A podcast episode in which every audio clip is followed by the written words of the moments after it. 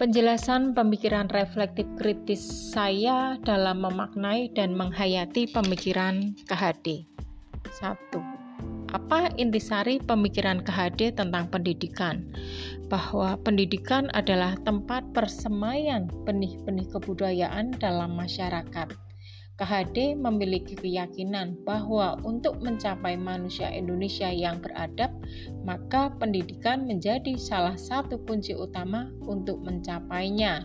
Pendidikan dapat menjadi ruang berlatih dan bertumbuhnya nilai-nilai kemanusiaan yang dapat diteruskan atau diwariskan.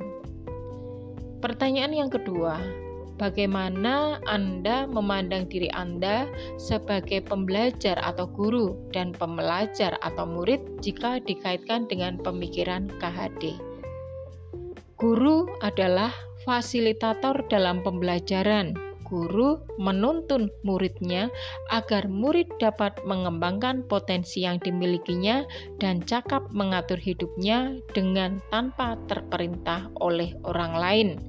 Sedangkan saya sebagai pembelajar atau murid jika dikaitkan dengan pemikiran KHD yaitu bahwa saya akan mengembangkan potensi dan bakat yang saya miliki dan dapat mengatur hidup saya dengan tuntunan dan bimbingan dari guru.